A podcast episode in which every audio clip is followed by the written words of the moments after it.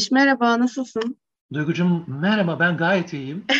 Çok güzel tonladın aynen benim gibi. Senin gibi yapabildim mi? Benden çok daha iyisin. çok, Ay, çok güzel. En sonunda bir aradayız. O kadar çok sevindim ki inanılmaz. Evet, ben de Sen çok özlemiştim. Elbette özledin. Hatta biz yan yana e, bu programı çekmeye de çalıştık. Ama Çalıştık. bir takım teknik çalıştık. Bütün mesele o. Ama gerçekten çaba sarf ettik yani. İki Evet. kere üst üste çekmeye çalıştık ama teknik meseleler yüzünden e, Hı hı. o çekimlerimiz çöpe gitti ister istemez. Evet. O yüzden şimdi Ama yine sen- bu sefer başaracağız gibi hissediyorum. Aynen öyle. Biz hep başarıyoruz zaten. Bir şekilde nasıl oluyor bilmiyorum yani. Ee, şöyle söyleyeyim. En sonunda tabii e, şeye karar verdik yani. Sen İstanbul'da olmana rağmen biz Hı hı. baya baya online yapıyoruz bunu gene. Aynen. İnanılmaz bir şey ya. Evet. Gerçekten. Neyse. Hadi bakalım. Evet. Bugün e, bir sürpriz konumuz var değil mi? Ben hemen girdim Evet. konuya. Ha, sürpriz. Çok güzel girdin bence. Tabii sürpriz, ne kadar sürpriz ondan da emin olamadık aslında. Ee, ama bence bizim için sürpriz çünkü biz de e, e, bahsettiğimiz konulara bir ara vermek istedik değil mi? Hı hı. Böyle bir şenlendirelim ortamı deyip e, konuyu biraz değiştirmek istedik. Bir de tabii sen uzun süredir seyahat ettiğin için hem de eşinle seyahat ettiğin için belki bu konuda konuşmak istersin diye düşündük. Ve konumuz ne oldu? Sen söyle istersen. Aşk ve seyahat. Yolculuk. Aslında daha çok aşk üzerine konuşacağız. E, ama seyahat de bu işin bir parçası elbette. Evet. Değil mi? Evet. Şimdi öncelikle da güzel bir yolculuk yaşlı- çünkü. Dedik yani orada bir kesişim kümesi var bence aşk ve yolculuk adına.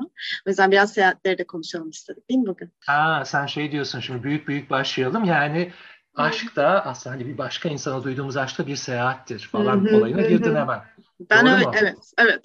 Orada böyle bir- orta nokta görüyorum. Oraya çok güzel, çok güzel. Yani şey diyorsun, e, bir başka insana duyduğumuz o yoğun duygularda aslında kendi içimize çıktığımız bir seyahat falan Hı hı. gibi. Buradan tuttuk. Ben bu Evet. tanımı çok severim. Çok klişe gibi gelir Hı hı. ama bayılırım bu tanıma. hı. Bilmiyorum sen ne düşünüyorsun Çok gerçekçi bence. Çünkü kendimizi keşfettiğimiz yani her ilişki dinamiğinde farklı parçalarımızla karşılaşıyoruz. Ee, karşımızdaki bence birer ayna gibi aslında. Farklı yanlarımızı yansıtıyor diye hissediyorum. Aynen öyle. Yaşıyorum yani. O yüzden ben de seviyorum bu tanımı. Ben de tabii şimdi bugün biraz biz maskelerimizi falan da düşüneceğiz. Bizim gerçekte kim olduğumuzu da görsünler. Tabii sen profesyonel bir psikologsun, e, elbette işini çok ciddiye alan bir insansın falan ama e, bizim başka boyutlardaki Hı hı. hallerimizi de görmeleri güzel olur değil mi insanların aslında? Evet. E, bu arada Tabii gene- kendimizi tanıtmayı unuttuk yine. Ya bu nasıl bir şey? Bunu gerçekten bilerek yaptığımızı Evet. sanacaklar. Yani. Değil mi? Samimiyetle böyle bir şey yapmıyoruz. Biz konuşmaya başlıyoruz öyle gidiyor yani. Evet, Buyurun. Evet. Buyurun efendim. Evet. Sizden başlayalım. Evet, ben uzman psikolog Duygu Rotzinger. Ben de İngilizce öğretmeni ve yazar. Kitaplarımı internette bulabilirsiniz efendim. Eğer çok istiyorsanız. Kemal Barış Şilbi. İsmimi söylemedim değil mi? Evet, Kemal evet. Barış. Barış e, diyebilirsiniz bana efendim. Buyurun. Evet bugün aslında çok konuşan ve konuşulan ve hayatımızın da içinden olan bir konuyu konuşacağız. Aşk ve seyahat. Tabii ben bu ara e, bir seyahat etme fırsatı sonunda yakalayabildiğim için bunu en iyi şekilde değerlendirmeye çalıştım. Benim bir önceki podcast'ı, hani bu iki buçukuncu podcast'ı dinlerlerse benim yaptığım, muhtemelen anlayacaklar neler olduğunu. Aa, emin değilim, çok az dinlendiğini tahmin ediyorum. Sen olmadığın zaman bizi dinlemiyorlar Duyguşu. O yüzden yalvardım, yakardım. Duygucuğum gel artık, gel artık. Ama çok tatlıydı. Şekeri bırak. Duyguya mektuplar kısmı. Çok tatlıydı gerçekten. Ve e, bakalım ne zaman diskoya gideceğiz beraber. Disko'ya gideceğiz merak etme. Artık e, kulüp diyelim biz ona. Evet evet. Disko biraz modası geçmiş bir terim. Öyle. Gençler pek e, disko musko bilmiyorlar. Halbuki Abba hala müzik yapıyor tabii. Evet. Ama Abba'yı bilebildiklerini sanmam. Neyse önemli değil. Öğreniyorlar tabii hepimiz. Evet evet bilenler var. Bence. Bilenler var. Sana bir şey söyleyeceğim. Sen Çekya'dan ne yaptın ya? Şaka maka gerçekten bunu merak ediyorum. Ne yaptın? Bu Niye iş bu kadar çok, ya? güzeldi. Yani çok inanılmaz güzel bir e, ülke ve Prag özellikle çok çok güzel bir şehir bence. E, yani açık hava müzesi gibi. Her başını döndürdüğün yerde başka bir sanat eseriyle, bir tasarımla karşılaşıyorsun. O yüzden beni çok etkiledi. Bilmiyorum senin deneyimin Ha. nasıldı? Sen de gezdin çünkü Prag. Ha, Prag gördüm ben. Budapeşte'yi de gördüm. Ee, ama tabii ki senin kadar detaylı gezemedim. Yani öyle bir fırsatım da yoktu. Benimkisi turistik bir amaçla gittiğim e, gittiğim bir seyahat.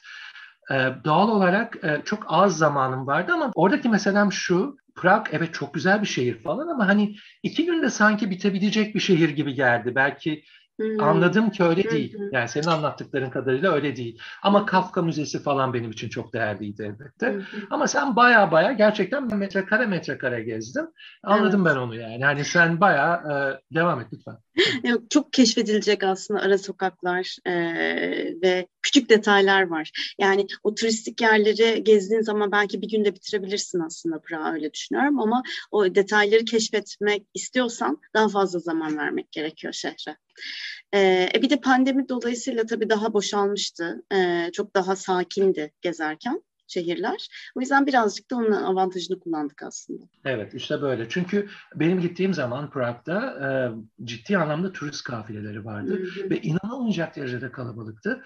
E, Budapeşte ise çok daha sakin bir şehir gibi geldi bana ve o durum ve şartta e, Budapeşte ile kurduğum bağ daha güçlü oldu doğrusunu söylemek gerekirse. Beni daha fazla etkiledi. Her neyse e, sonuçta sen çok güzel bir tatil geçirdin. Evet. Ee, ve muhtemelen karşılıklı olarak aşkınızı da ne yaptınız? Perçinledik mi? Aynen muhtemelen herhalde. Buna çok ihtiyacımız vardı bence. Çünkü biz iki buçuk yıl boyunca e, küçük bir kasabadan pek dışarıya çıkamadık pandemi dolayısıyla. Hani zordu gerçekten. Herkes için çok zordu pandemi eminim. Evet. O yüzden hani bu çok iyi geldi. Barış. Yani bu hani seyahat. Hani o seyahat dediğimiz zaman sadece hani böyle bir yerleri gezmek değil. Hani kendi içinde de bir seyahate çıkıyorsun ya yine klişe gibi geliyor. Ama öyle bir hissettiğim evet bir şeydi. Yani o hani bu e, o travmatik sürecin, o pandemi sürecinin etkilerini biraz daha böyle anlayabildiğim, keşfettiğim, onu daha dindirebildiğim bir seyahatti aynı zamanda. E, o yüzden iyi geldi. Tahmin ediyorum. Ee, ben de seni bekliyordum işte hadi podcast'ımızı yapalım falan filan. Hep sana başarıyoruz yani. Evet. Ee, tabii sen bize bu konuyla ilgili bir takım bilimsel bilgiler de vereceksin ama ben e, daha çok aşk hakkında kendi tecrübelerimden bahsedeceğim doğrusunu söylemek gerekirse. Evet. Aslında ben evet. şununla başlamak istiyorum. Ee, şimdi herkes de bir aşkı çok farklı tanımlıyor. İşte e, masallara konu olmuş bir konu, işte filmlere, edebiyata yani her yerde karşımıza çıkan bir konu aslında. Ve e, aşk hani kimisine göre belki cinsel bir çekim, kimisi için bir tutku ya da ım, kimi zaman da böyle hastalıklı olarak e, gördüğümüz bir konu. E, ama ben senin için aşkın tanımını merak ediyorum. Sence aşk nedir Barış? Duygucuğum ne yapıyorsun sen bana şimdi? ya şu anda yaptığın şey. Yani zor bir yerden başladım. Ya gerçekten çok zor bir yerden başladın. Şimdi aşk e, Duygucuğum aslında uzunca bir süredir neredeyse bir rahip hayat yaşadığım düşünülürse e, bu soruya benim cevap vermem ne kadar doğru olacak emin değilim. Ama deneyeceğim bir şey. Tamam. Bu arada bir Bibişad'ın tanımını da yaptım ha bir önceki podcast'te. Evet. Diyenler oradan anlarlar. Bakınız bir önceki podcast. Bakınız aynen. Um, öncelikle biraz geçmişe doğru gitmemiz gerekiyor. Çünkü yaş aldıkça pek çokları gibi benim kafamdaki aşk tanımı da sen de biraz önce bahsettin. Aşk kelimesinin manası, e, kavramın bana hissettirdikleri de tecrübe ettiklerimle, yaşadıklarımla pek çok yere renk değiştirdi, şekil değiştirdi ve dürüst olmak gerekirse hala da biçim değiştirmeye devam ediyor. Eminim sence de öyledir. Hı hı. İlk gençlik yıllarımda elbette pek çoğumuz gibi okuduklarımdan, izlediklerimden, sen bahsettin ya masallardan falan. Hı hı. işte duyduğum, dinlediğim hikayelerden etkilenerek oldukça romantik bir kıvamda. Hı hı. Ve tatta bir duygu ve veya hisler silsilesinin bünyemi kaplayacağını düşündüğüm. Romeo ve Juliet ölçülerinde olmasa da hı hı. karşı durmakta zorlanacağım, benliğimi ele geçiren sihirli bir arzu ve tutkunun esiri olacağım anlar olarak tanımlıyordum aşkı. Şimdi evet e, yani hepimizin maruz kaldığı aralarda yaşayanlar ve yaşananları es geçen hani bu iki uçta iyi ve kötü arasındaki amansız savaşı merkeze alarak olay örgüsünün kurgulandığı prenslerin, prenseslerin, zengin oğlanlarla fakir kızların havalarda uçuştuğu hikayeler yüzünden ben de aşkı bir parça vicdanlı olmak, kahraman olmak, karşındakini e, olduğu kötü durumdan kurtarmak gibi kendini gereksizce önemseyerek beslediğin duyguları e, harmanladığın hisler yumağı olarak tanımlıyordum. ne gereksiz şeyler yapıyormuşuz değil mi? Biraz yani kurtarıcı bir başka... rolü gibi mi? Değil mi? Evet. Bir başkasını kurtarmak da nedir ki yani? bu nasıl saçma şeydir. Kahraman olmak işte. Tamamen Amerikan belki, filmde. Belki kendi kurtuluşun da olabilir Barış orada. Yani kurtarıcı değil mi? Muhtemelen zaten aslında kendini kurtarmaya çalışıyoruz. Yani bütün mesele o. Ee, kahraman olmak, kendi duygularını, işte karşındakinin kendi duygularını keşfetmesini sağlamak. Hala bizim çılgın e, dizilerde var biliyorsun. Ona yol göstermek falan. Ya Hı-hı. kimin neden kimden kurtarıyorsun? Nasıl bir şey? ne sanıyorsun sen kendini diye sormalıydı insan ama soramıyorsun tabii. Ee, bazı durumlarda da hani senin ne kadar değerli olduğunu keşfetmesine yardımcı olmak falan hani böyle bir davranışlarınla, tavırlarınla. Yani gerçekten yok artık değil mi? Bir Ay parça yok, böyle hepsi bir keşif. Ama ben öyle düşünüyorum. Hepsi çok büyük Gerçekten bir keşif yani. Evet. Ya ben biraz şu an baktığımda biraz acınası buluyorum bütün bu halleri. Doğrusu biraz hmm. fena yani. Ha, ama tabii ki öyle öğretiyor. Değil öğretmiyor mi? demiyorum. Evet. Ha, tabii bütün bunlardan bahsederken bedenlerde yaşanan hormonal ve kimyasal değişimleri ya da işte tensel çekimi ve etkilerini yok saymıyorum elbette. Lütfen yanlış anlamayın. Cicim. Ama e, o dönemlerde sanki hayattan bir boy büyük, hani böyle neredeyse gerçek üstü e, bir üst değer kıvamında algılıyordum aşkı. Belki okuduklarımızdan falan işte yani. Veya şöyle söyleyeyim, öyle yaşıyordum ya da öyle yaşadığımı sanıyordum. Tabii ki hani Verlaine Rimbaud aşkı yörüngesindeki tutkudan ve arzudan bahsetmiyorum. Yani hani onlar bayağı bir hani şiddete döndürdüler işi biliyorsun. Ama e, yani hani gençken daha çılgın ve tutkulu aşklar ve duygularım tükenene kadar hem kendi hem de karşımdakinin duygularını arsızca sömürdüğüm ilişkiler yaşadığım gerçeğini yatsımamalıyım diye düşünüyorum. Ki sen de bazılarına şahitlik ettin. Evet. Öyle bir hal vardı. Doğru mu? Doğru. Ama gençken bir parça birazcık oralara da girmiyor muyuz? Giriyoruz değil mi Duygu? yani hani o tutkulu olma durumu bir parça orada da önemli. Evet, evet çok önemli bence aşkın bir parçası. Yani o tutkulu aşk evresi. Çünkü biz aşk diye tanımlarken aslında aşkın tutkulu aşk evresini tanımlıyoruz çoğu zaman. Halbuki o bence aşkın sadece ilk evresi bir parçası. Hani her hmm. zaman zirvede kalmıyor o duygular. Başka şeylere evriliyor. Bazen de evrilmiyor aslında bitiyor orada. E, ama belki yaşın burada da dediğin gibi bir etkisi olabilir. Belki o hormonlar çok daha e, yüksek düzeyde yaşanıyor. O tutkulu aşk belki çok çok daha yoğun yaşanıyor. Ve kendimizi de keşfetmeye başladığımız zamanlarda kendimizi keşfederken de farklı yerleriyle, farklı yerlerimizle karşılaşmanın heyecanı da işin içinde. Hani zaman geçtikçe biraz daha belki tecrübe kazandıkça, kendimizi daha da fazla keşfettikçe e, belki o merak duygusu biraz daha azalıyor olabilir. Çünkü o merak hmm. duygusunu da ben çok yoğun bir e, heyecan verdiğini düşünüyorum. Bir şey söyleyeceksin belki. Evet, çünkü yani söylediğin şey bir şey ekleyeceğim. Bu arada biliyorsun podcastlerimize gelen negatif eleştirilerden biri, bunu bir açıklayalım Duygu. Hemen konuya geri dönmeden önce. Ee, ikinci podcastimizde ya kızın sesini neden kestin gibi bir takım yorumlarda. Lütfen açıklar mısın gerçekten ne olduğunu hemen. Bir takım şey e, te- teknik e, durumlar yaşadığımız için bazı kısımları kesmek durumunda kaldık ve dolayısıyla e, konuşma sanki Barış'ın kestiği gibi algılanıyor podcast dinleyince ama aslında durum öyle değil. Buradan da böyle bir açıklık getirelim. Burada... Çünkü öyle bir evet, eleştiri de geldi. Haklı bir eleştiri evet. Ee, ama bir Aslında haklı bir eleştiri kesinlikle. Hı hı. Öyle algılanıyor çünkü dinlenince. Ama bazı şimdi geri dönersek. Evet. Yani orada e, ben şöyle düşünüyorum. Aha. Yani şimdi herkes farklı tanımlıyor ya. Biraz önce sen de çok güzel tanımladın. Kendi referanslarınla, aşkı nasıl yaşadığınla ilgili. E, tabii herkes hani farklı e, formlarda yaşıyor. Farklı anlamlar getiriyor aşka. İşte biraz önce dedim ya herkese göre hani farklı bir anlam taşıyor. İşte kimisi için bir yaşam amacı olabilir. Kimisi için anormal bir ruh hali olabilir. Ama bütün bu tanımlar içerisinde bence ortak bir yanı var. E, bu durumun ki o da bence normal sistemimizin devre dışı kaldığı bir ruh hali yaratıyor bir durum bence aşk. Elbette. Yani Duygucuğum bu, bu ruh hali olduğunu çok iyi biliyorum. Ee, şimdi şöyle bir şeyden bahsetmek istiyorum seni de değerlendirebilmen için ayağımın yere basmaya başladığı böyle hani yavaş yavaş heteronormatif kurgudan, hetero yaşam düzeneğinden uzaklaşmaya başladım ve kendi yansımamı aynada daha iyi görebildiğim gay evrenine, galaksisine diyelim giriş yaptığım yıllarda aşk tanımım da aslında imkansız kavramının altı biraz daha net çizilerek değişmeye başladı. Bu geçişten bahsetmemin nedeni şu. Cinsel yönelimimi içselleştirme sürecinde duygusal gelgitlerim aşkı tekrar tekrar farklı boyutlarda tanımlamama yol açıyordu. İşte baskıcı olgulardan, kısıtlamalardan sıyrıldığımı, duygusal ve cinsel olarak özgürleştiğimi, kendime daha çok yaklaştığımı düşündüğüm günlerde aşkı bu sefer de fazlasıyla gay normatif bir yerden tanımladığımı ve her manadaki queer olma kavramını yatsıdığımı yani cinselliğin ve aşkın akışkan olmaya meyilli olduğunu ve varsayılan bu iki uç nokta arasında pek çok farklı renkte boyutta aşklar yaşanabileceğini görmezden geldiğimi fark ettim. Tüm bu farkındalık ve aydınlanma anları farklı durum ve şartlarda aşkı her seferinde sil baştan olmasa da tecrübe ettiklerimin dönüştüğü hisler ve öğretiler ışığında yeniden tanımlamama yol açtı.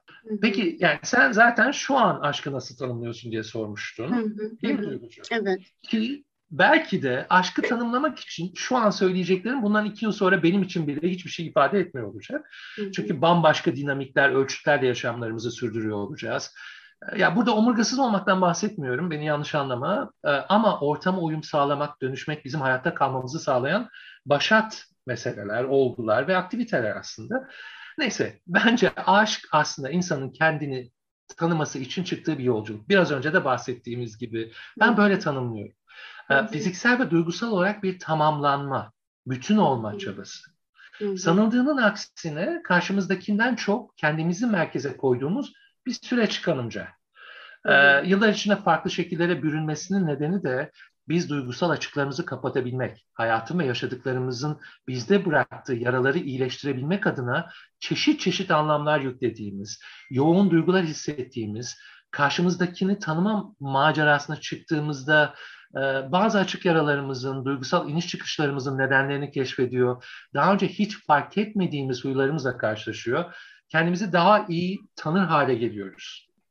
Yani do, dolayısıyla kabuk bağlayan, iyileşen yaralar için yeni keşiflerde bulunmamız gerekmediği için daha doğrusu öyle bir motivasyonumuz, bizi o yönde harekete geçirecek tetikleyici bir unsur kalmadığından bir sonraki ilişkimizde kalan boşluklarımızı dolduracağımız, tamamlanmış hissedeceğimiz birilerinin peşine düşüyoruz. Bu tecrübelerin tümü ve elbette yaşalma, büyüme diyelim, aşkın kendisini çeşitli durum ve şartlarda farklı tonda tanımlamamıza yol açıyor gibi geliyor bana. Ee, bu arada tabii tüm duygusal yaralar kabuk bağlayıp e, iyileşseler de, iyileşmeyebilirler de farklı darbelerle yeniden açılabilirler. O ayrı mesele elbette. Ne düşünüyorsun Duygucuğum bütün bunlar için? Sen çünkü biliyorum şeyden bahsedeceksin e, bundan sonra değil mi? Aşkın hı hı. E, evrelerinden bahsedeceksin. Yanlış Hı-hı. hatırlamıyorsam. Evet, e, çok güzel tarif ettin Barış. Yani e, aslında nasıl evrildiğini, her seferinde aşkı nasıl farklı formlarda yaşadığımızdan. E, ben de senin gibi düşünüyorum. Yani her seferinde hani sen şey dedin ya bundan belki birkaç yıl sonra çok daha farklı tanımlıyor olabilirsin aşkı. Çünkü aşka dair bildiklerin, kendine dair keşiflerin bir sonraki e, deneyimde çok daha farklı yaşamana da sebep oluyor diye düşünüyorum. Bu bir yolculuk yani hem kendi içimizde çıktığımız bir yolculuk hem de aşk serüveninde aslında çıktığımız bir yolculuk gibi geliyor bana. E, o yüzden çok çok güzel tanımladın. Ben o evrelerden biraz bahsedeceğim evet. E, çünkü şey dedik ya normal sistemin devre dışı kaldığı bir durum, bir ruh hali yaratıyor. Çünkü e, artık hormonlar ve feromonlar aslında yönetiyor bizi. Ve o yüzden de senin de o bahsettiğin o yüksek duyguların yaşandığı dönemlerde aslında hormonlar daha devrede hangi hormonlar mesela örneğin tutkulu aşk evresinde dopamin e, mesela devreye giriyor. Dopamin hani bir yemek yediğimizde de bize o hani zevki, keyfi yaratan bir hormon. Burada o kadar yüksek ki sabah uyandığımızda o kişiyi düşünmemizi, motive olmamızı ilişkiye sağlayan bir e, durum yaratıyor. İşte oksitosin salgılanıyor, o da bağ bağ kurma hormonu dokunmayla artan bir e, hormon. E, risk alır hale geliyoruz. Karar alma mekaniz mekanizmamızı biraz zayıflatıyor. Daha cesaretli buluyoruz kendimizi. E, östrojen artıyor, testosteron artıyor, işte artıyor, duygusal hassasiyetimiz artıyor, gerginlik azalıyor ve hani bütün bu hormonlar zirvedeyken bir hormon şelalesi olarak da tanımlayabiliriz aslında Barış. O, o bütün o kokteyl içerisinde elbette ki çok zirvede yaşıyoruz bütün her şeyi. Dediğim gibi o hani ön beyin dediğimiz bir bölge var. Prefrontal korteks diyoruz biz ona. Aha. O biraz daha dağıldığı evet. için ön beyin orası karar verme mekanizmamız bizim. Dolayısıyla daha fazla risk alır hale geliyoruz. Daha cesaretli hissediyoruz kendimizi. Daha işte hani sağlıklı kararlar alamadığımızı düşünüyoruz. E, hatta düşünmüyoruz böyle çok hızlı kararlar alıyoruz zaten o evrede ama geriye dönüp baktığımızda öyle değerlendiriyoruz belki. E, çünkü daha tutkuyla hareket ediyoruz. Ve bunların hepsi de bence çok güzel. E, yakınlığı arttıran aslında evreler. Bazen korkutucu gelebilir. Hani o tutkulu aşk evresi. O kadar hani e, duygular yüksekken. Ama buna ihtiyacımız var. Karşımızdaki kişiye bağlanmak için. Duygucuğum burada şimdi sözünü kesmek istemiyorum elbette ama tutkudan bahsetmişken şunu söylemek istiyorum ben tamam. Şimdi ben gençken yaşadığım renkte bir tutkuyla aşkı şu gün tekrar yaşayabileceğime inanmıyorum. Hmm. Ya bu benim düşüncem. Sadece gençken olduğum kadar cesur olmadığımdan ya da risk almak istemediğimden değil. Ama yaşadıklarımla, öğrendiklerimle, benliğimde doldurduklarım yüzünden risk almanın motivasyona dönecek bir çekiciliği kalmadığı için. Hmm. Katılır mısın bana? Ee, şöyle düşünüyorum. Ben aşkı yani hayatı nasıl yaşıyorsak bence Barış, aşkı da öyle yaşıyoruz. Farklı formlarda hmm. yaşayabiliyoruz. Yani e, sen öğren öğretilerle beraber, yaşamın sana öğrettikleriyle beraber e, bu motivasyonu kendinde bulmadığını hissediyorsan muhtemelen daha da temkinli bir yerden yaşıyor olabilirsin aşkı. Ha diye düşünüyorum. Ee, ya da Belki... geçmişte bilmiyorum hani geçmişteki hayal kırıklıklarımızın da etkisi olduğunu ve bir gölge düşürdüğünü de düşünüyorum bu tutkulu aşk evresine. Ee, yani ama sadece zihin... tamamladıklarımızdan değil ama aynı zamanda o gölgelerin onun da etkisi ee, olduğunu düşünüyorum. Var, Çünkü sen evet. çok güzel bir yere dokundun aslında tamamlanmıştık. Yani aslında onun için Aha. belki zaten o partnerimizi seçiyoruz. Bize iyi geleceğini düşündüğümüz kişiyi Hı-hı. seçiyoruz. Ve bu çok hızlı oluyor aslında. Yani şöyle bilinçaltımız çok hızlı bir şekilde veri topluyor e, ve e, o kişinin iyi geleceğinden emin olana kadar o verileri toplamaya devam ediyor hmm. ve o an saniyelik de olabilir bu. E, çünkü zihnimiz bizim sandığımızdan çok daha hızlı veri toplayabiliyor. E, saniyelik de olabilir o aşk. İlk görüşte aşk diye bir şey de var. Hani bu e, bir arkadaşlıkla başlayabilir, zamanla bir aşka da dönüşebilir. E, ama neticede aslında zihnimiz emin olduğunda evet bu kişi bizim karşılanmamış ihtiyaçlarımıza belki denk geliyor olabilir. O karşılanmamış ihtiyaçlarımızı karşılayacak bir kişi olduğu için aşık olmuş olabiliriz. Ya da karşılanmış ihtiyaçlarımızın verdiği hazla e, o hazı tekrar yaşama isteğiyle de o kişiye yönelmiş olabiliriz. Belli motivasyonlar var ve onlarla beraber de bir tamamlanmış hissi yaratıyor ve de boşlukları dolduruyor aslında hayatımızda. Karşımızda Hemen hani, yeniden atlıyorum. Tamam atla. Şimdi ben hiçbir zaman ilk görüşte aşık olmadım Duygucuğum. Ha, ben evet fizik. aa, evet. İşte bu. Dökül duygu, dökül gerçekten anlatmışsın. Yani ben gerçekten hiç e, ilk görüşte aşık olmadım. Elbette fiziksel çekiciliğin karşındakine besleyeceğin duyguları şenlendireceğini ve ilişkinin formülünü kurgulamanda yardımcı olduğunu biliyorum. Yani hani e, bundan haberdarım. E, ve tabii ki yani hani yakışıklı bir adam gördüğüm zaman insan ya ben dönüp evet, bakabiliyorum. Evet. Bazı insanların ilk görüşte aşık olmalarına inansam da bu büyük oranda fiziksel çekim üzerine kurulu ilişki aritmetiğinin benim dünyamda özellikle son yıllarda geçerliliğini yitirdiğini söyleyebilirim. Hı hı. Bir de hani günümüzde bu çeşitli endüstriler tarafından durmadan altı çizilerek vurgulanan bu fiziksel çekim meselesinin duygusal bir ilişki için neredeyse her şey olduğu algısının yaratılması hani bu yüzden toplumsal olarak kabul gören güzellik ölçü, ölçütlerine ve kıstaslarına özellikle gençlerin uyum çabası bazen sağlıksız sonuçlar doğurabiliyor bence. Yani lütfen yanlış anlama, estetiğe karşı falan değilim. Hı hı. Geçen gün Sarah Silverman'ın podcastini dinliyordum. Ee, o da şöyle söyledi, hani nasıl bir tra- trans birey kendisine aynada baktığında bu ben değilim deyip değişmek istiyor ve ameliyat masasında yatıyorsa Sarah Silverman diyor bunu. Diğerleri de aynaya baktıklarında gördükleri burun benimkisi değil deyip değiştirmek istiyor olabilirler. Hı hı. Buna okeyim ben. Fakat benim buradaki meselem şu. İlk örnekte ki motivasyon bir varoluş meselesiyle ilgili. Var olma meselesiyle ilgili. İkincisinde ise toplumsal güzellik ölçülerinin baskısıyla oluşan bir değişim isteği.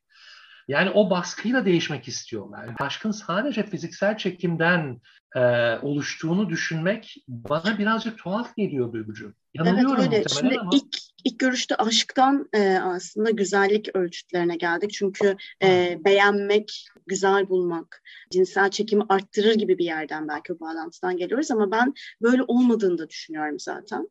E, yani evet dikkatini çekmeni sağlayan bir unsur olabilir. Hani bir e, sanat eseriyle karşılaştığında güzel buluyorsan o da dikkatini çekebilir.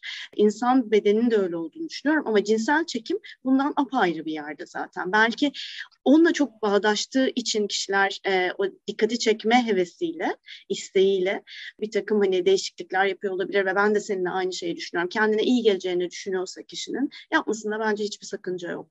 Ama e, o toplumsal baskıyla ve onay alma ihtiyacının yoğunluğuyla bunu yapıyorsa belki orada biraz daha sorgulanmaya ihtiyaç var diye düşünüyorum. Bu başka bir yere doğru gidiyor olabilir çünkü.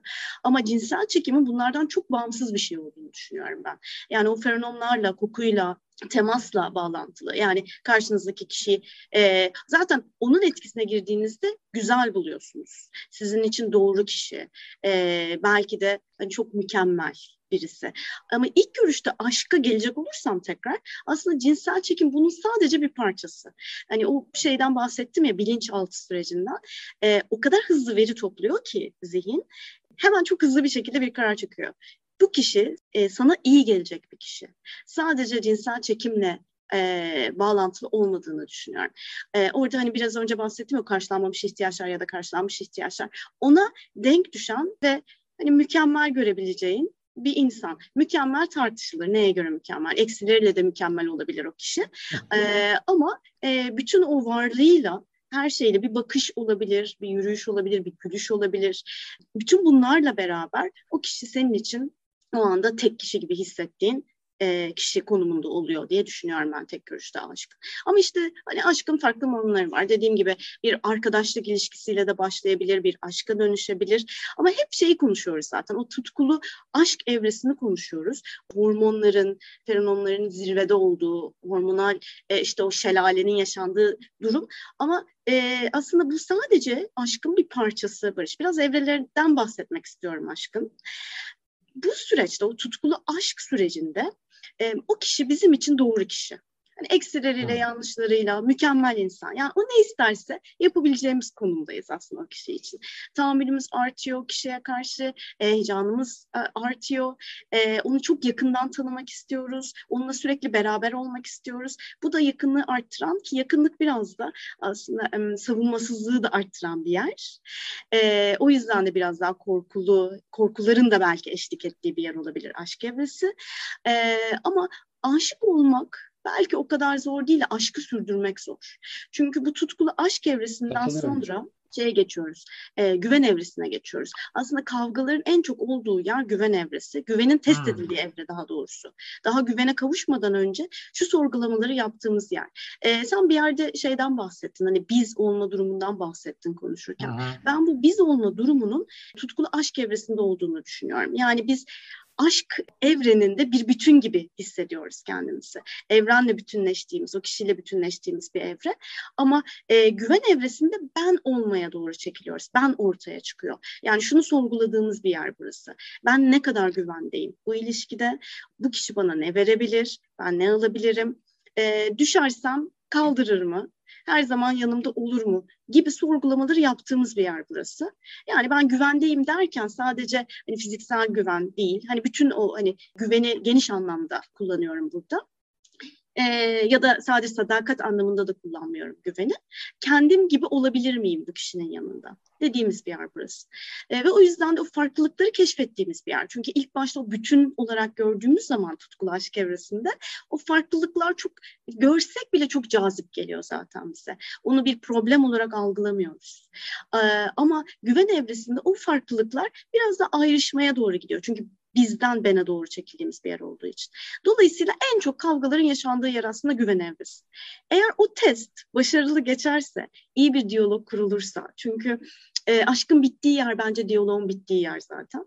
E, Kesinlikle katılıyorum. Değil mi? Evet. E, ve o diyalogla beraber yakından tanıdıkça ve kendimiz olabildiğimize inandığımız zaman kendimizi güvende hissediyoruz. Ama bu evrede de bitmiyor. Üçüncü bir evreye geçiyor bence. Aşk, e, bağlılık evresine. Burası da ömür boyu ben bu ilişkide var olmak istiyor muyum? Karşımız, karşımdaki kişiye bağlanmak istiyor muyum? Ya da o da bu ilişkide olmak istiyor mu dediğimiz hani bağlılığın böyle daha pekiştiği evet yani o kişi benim için vazgeçilmez dediğimiz bir yer burası. Üçüncü evre. E, artık bu da e, ilişkiyi daha sağlamlaştıran bir yer. Çünkü aslında tutkulu aşk evresinde salgıladığımız o bütün hormonlar var ya oksitosin. Aslında bağ kurma hormonu. Yani biz e, bir annenin çocuğuna hissettiği o bağlılıkta da oksitosin e, hormonu yükseliyor. Çünkü aşk aslında bizim bağlanma ihtiyacımız. Bağlanma olmadan hayatta kalamıyoruz ve o ihtiyaca hizmet eden bir yer orası en son aslında ulaşmak istediğimiz de o bağlılık aslında evresi. Sadece birkaç evreden daha geçmek gerekiyor. Ee, hani şey deriz biz, ilişkilerde zaten kavga yoksa o da çok hani nasıl yönetildiğine bağlı olarak tabii değişir. Ee, ama çok sağlıklı bir yerde değil. Bazen çünkü ilişkiler evlilik kararı örneğin ya da işte uzun süreli ilişki kararı tutkulu aşk evresinde alınmış oluyor daha güven evresinden, testinden geçmeden, bağlılığa belki geçmeden alınabiliyor ve e, o karar içerisinde hani, kavgalar başladığı zaman böyle bazı sıkışmalar yaşanılabiliyor. E, halbuki aslında Barış bir şey söyleyeceksin. Evet. Evet, benim Freud'um ve Young'ım. Nasılsın? Çok iyiyim. Tam Çok nasıl konuştum Barış. istiyorum ben. Ya ya o kadar güzel anlattın ki yani ve anlatmaya devam etmeni istiyorum ama Hı-hı. tabii ki şunu da analiz etmeni istiyorum. Şimdi mesela benim için şu an e, aşk ve fiziksel çekim biraz ağırdan yavaş ve derinleşerek ve boyutlanarak şekilleniyor. Yani sen sanki ben üçüncü evreden başlıyormuşum gibi konuşuyorsun. Yani öncelikle hmm. uzun süreler birlikte zaman geçirerek, çeşit çeşit sohbetler ederek, entelektüel olarak da beslendiğim bir dostluk bağı kurmam gerekiyor. Ardından biraz önce sen bahsettin küçücük bir el hareketi, ettiği hı. bir cümle, saçlarını tarayışı, anlık bir gülümseyiş ya da daha önceden hiç bilmediğim bir yeteneğinin ansızın ortaya çıkması karşımdakine olan hislerimin rengini değiştirebiliyor. Hı. Sanki böylece daha doğal, organik ve ve de samimi bir bağ kurmuş oluyorum. Yani sürprizler elbette güzel ama ben aslında ilişki bir alışkanlığa dönüştüğünde aşık olabiliyorum. Hı hı. Çünkü sanırım sadece o zaman yaşantımın farklı evrelerinden, farklı tanışlarımdan, miras kalanlarla örtüşen tanıdıklıklarla, benzerliklerle karşılaşıp tüm o davranışlara o an ihtiyacım olan manaları yüklüyorum. Hı. Yani elbette köprü üstü aşıkları şu an yani o filmi tekrar izlesem hala bana çok şey söyleyecektir. Nasıl değerlendiriyorsun bunu? Yani ben gerçekten alışkanlığa dönüştüğünde aşık hmm. olabiliyorum. Yani o ilişki alışkanlığa dönüştüğünde benim için.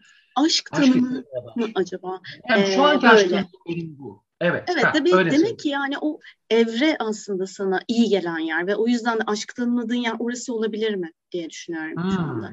Ee, belki hızlı geçiyorsun o evreleri. Çünkü hiç heyecan hissetmiyor musun mesela aşık olduğunda son zamanlarda? Heyecan hissediyorum ama tamam. süreç içerisinde heyecan hissediyorum. Tamam. Aşkı demek ki aşkı Aha. devam ettirebiliyorsun demek bence bu Barış. Çünkü biz zannediyoruz ki aslında hem şöyle eskiden araştırmalar belki burayı konuşuyoruz burası eksik kalmış olabilir. Eskiden araştırmalar şunu gösteriyordu. Aşkın ömrü e, maksimum iki yıldır deniyordu. O da şaka gibi bir şey yani. evet. Yani bir aşkın bir ömrü olduğunu inanıyorduk. E, ama son zamanlardaki araştırmalar işte beyin görüntüleme e, sistemlerinin gelişmesiyle de beraber aşkın aslında aşkın bir ömrü olmadığını yani aşkı devam ettirebileceğimizi o heyecanı e, 30 yıl sonra ki çiftlerde de beyin, beyin görüntüleme sistemlerinde başta nasıl o tutkulu aşk evresinde e, hangi bölgeler uyarılıyorsa beyinde o bölgelerin hala aktif olabildiğini. Tabii ki bu şu tepede e, bahsettiğimiz hormonların tepede yaşanmasından bahsetmiyorum. E, ama e, yine de mesela sen kendini güvende hissediyorsan ilişkide, bağlı hissediyorsan yine aslında biz aşkı konuşuyoruz. Sadece o aşkın başka formlarını konuşuyoruz, farklı evrelerini konuşuyoruz ve e, süregenliğini konuşuyoruz. Yani şöyle bir şey değil yani tutkulu aşk hissettim ve aşk işte iki yıl içinde bitti artık bu başka bir şey değil. Biz artık düşünüyoruz ki bunların hepsi aslında aşk tanımının içine giriyor. Ama sen belki o heyecanı sürdürebiliyorsun ilişkinin içinde. Belki son yaşadığın ilişkilerde heyecan devam ediyor, aşk devam ediyor. aslında. Ama e, belki güvenli ve e, bağlılık evresini daha kolay geçebiliyorsun. Belki kendini çok daha iyi tanıdığın için, karşındaki kişiden kolay ipuçlarını yakalayabildiğin için. E, belki daha kolay geçiyorsun. Belki e, hızlı da geçiyor olabilirsin. Ama hala aşk orada var, o heyecan var. E, ama sana iyi gelen taraf belki de o bağlılık kısmı olabilir diye düşünüyorum şimdi anlattıklarından. Ne yorum yaparsın? Canım benim çok teşekkür ederim. O kadar güzel anlatıyorsun ki. Bir de şöyle bir şey var. Yani sen biraz önce şey söyledin yani biz karşımızdakini mükemmel olarak görüyoruz ya da kendi mükemmel kavramımız her neyse o şekilde tanımlıyoruz. Ben e, karşımdakinin kırılgan ve hassas taraflarını cesur bir şekilde bana gösterebilmesini istiyorum. Eğer öyle yaparsa karşımdakine e, olan duygularım güçleniyor.